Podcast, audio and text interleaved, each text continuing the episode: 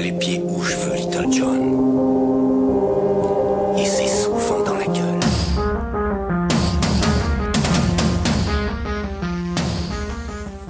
Adrien, programmateur radiophonique dévoué qui tous les matins fait le tour des ondes en solitaire, auditeur, chéri et éthéré, volute abstraite au bout du micro, mon cœur. Pas une semaine ne se passe sans que le tumulte médiatique ne vienne nous parasiter les esgourdes, et cette fois encore, quel tumulte?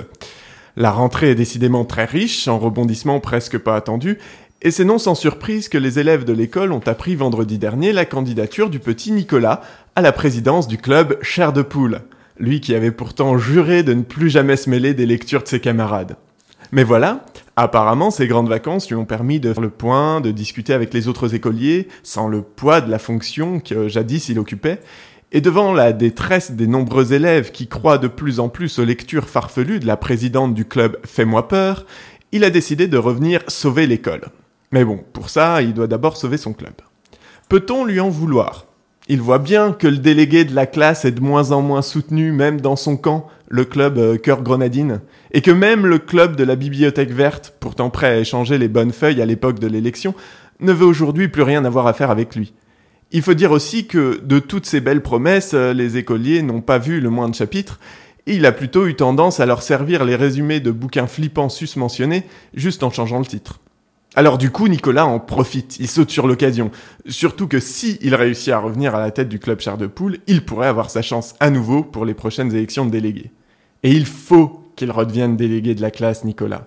Parce que même si les maîtres et les maîtresses ne l'ont pas encore puni, il sait bien que ça risque de finir par savoir qu'il a piqué des goûters, même s'il dit qu'il a jamais entendu parler des quadros, alors que ses copains en distribuaient plein à la récré ou qu'il a profité de sa position à l'époque pour aider un copain à sécher la piscine en échange des, bonnes réponses aux devoirs, ou qu'il a reçu des billes un peu volées de la part des caïds de l'école d'à côté.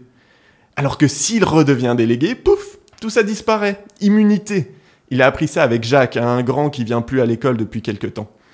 Maintenant que François et les mecs du club Cœur Grenadine sont au plus bas, que le club de la bibliothèque verte n'a plus de lecteurs et que c'est pas les trois intellos des clubs J'aime lire et Je bouquine qui lui font peur, avec leurs lunettes et leurs histoires un peu chiantes, il ne lui reste qu'à ratisser du côté des membres du club Fais-moi peur pour espérer gagner. Et parce qu'en vérité, les livres qu'il lise, c'est sur beaucoup de points Benet blanc et blanc benet. D'ailleurs, il a même commencé l'autre jour à la cantine entre deux bouchées. Je l'ai bien entendu dire qu'il fallait que les garçons arrêtent de jouer à l'élastique et à la corde à sauter, soi-disant que ça perturbe les petits CP. Non, vraiment, je vois difficilement ce qui pourrait l'empêcher de redevenir délégué de la classe, le petit Nicolas. Voir si.